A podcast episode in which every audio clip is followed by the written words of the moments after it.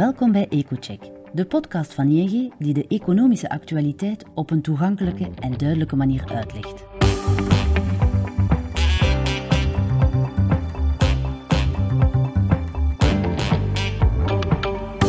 Om de twee weken buigen onze economen zich over de meest besproken gebeurtenis en analyseren zij de economische en financiële gevolgen voor u of uw onderneming.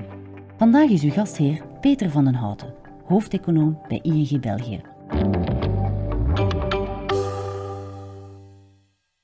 Welkom in deze nieuwe aflevering van EcoCheck.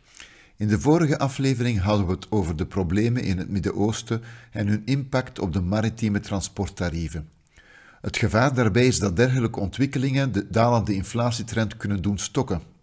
Dat brengt ons naadloos bij het onderwerp van vandaag, met name de vraag wanneer de centrale banken de rente kunnen beginnen verlagen. De financiële markten rekenden, tot voor kort op flinke renteverlagingen dit jaar. Maar gaan die er snel komen en hoe sterk zullen ze zijn? In de volgende vijf minuten proberen we aan de hand van recente interviews en toespraken van centrale bankiers een antwoord op deze vraag te formuleren.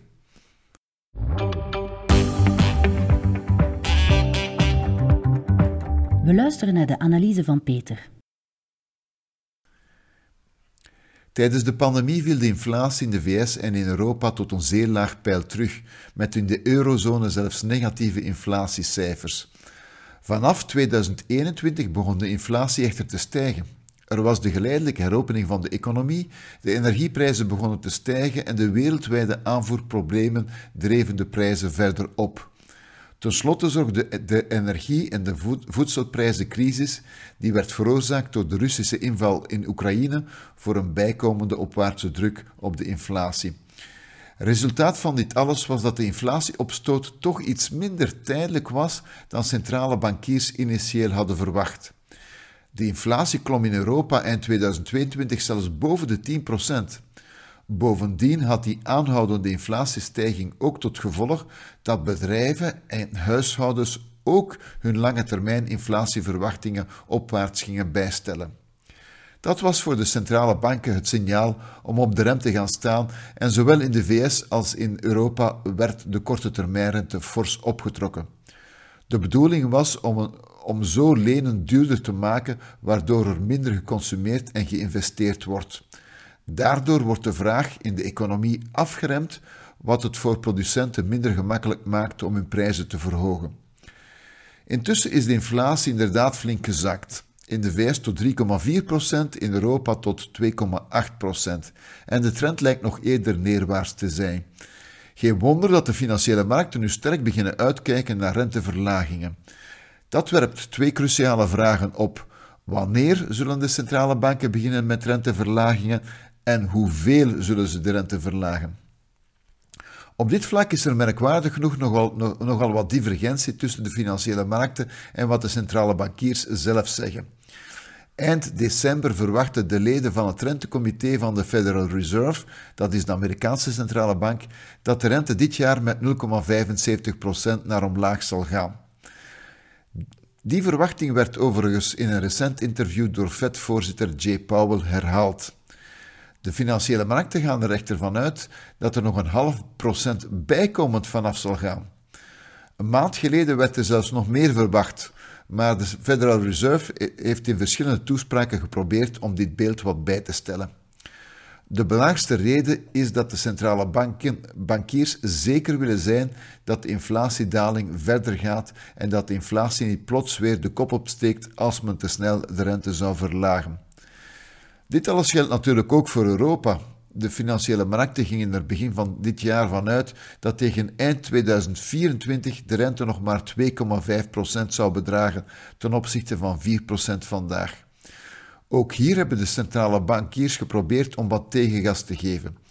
Zo zei ECB-voorzitter Christine Lagarde na de laatste rentevergadering dat de ECB eerst meer bewijs moest hebben eh, dat de neerwaartse inflatietrend duurzaam is, vooraleer men nog maar aan inflatieverlagingen kan gaan denken. In de komende maanden zal de inflatie vermoedelijk wel wat zakken door het feit dat de energie- en de voedingsprijzen lager liggen dan een jaar geleden. Maar de ECB heeft vooral oog voor de inflatie zonder energie en voeding, de zogenaamde kerninflatie. En daar lijken toch nog enkele hardnekkige inflatiecomponenten in te zitten.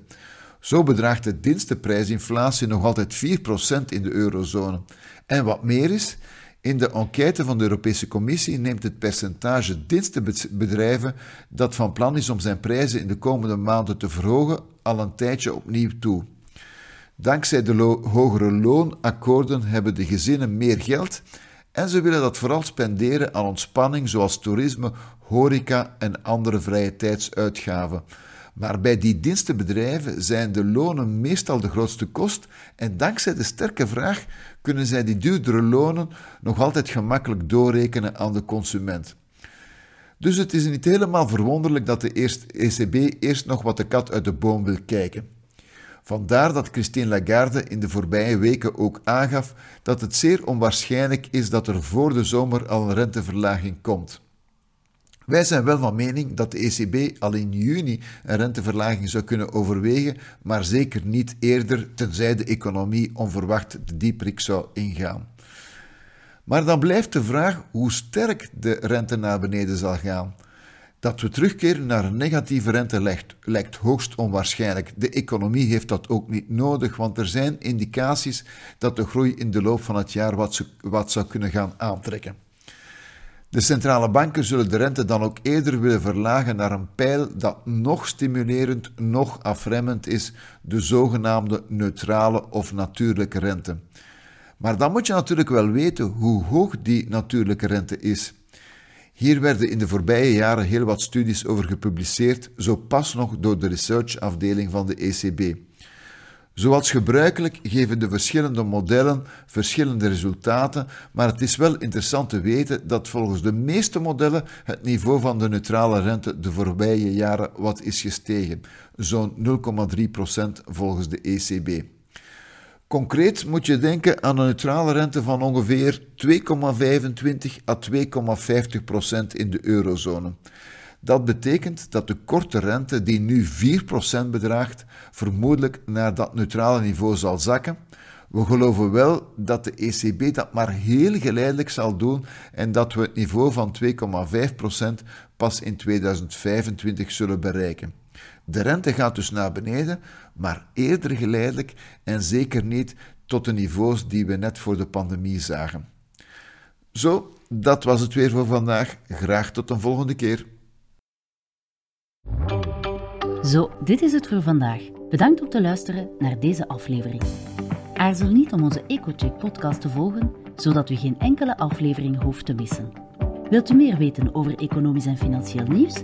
Ga dan naar ing.be-mijn-nieuws en ontdek alle analyses van onze econoom.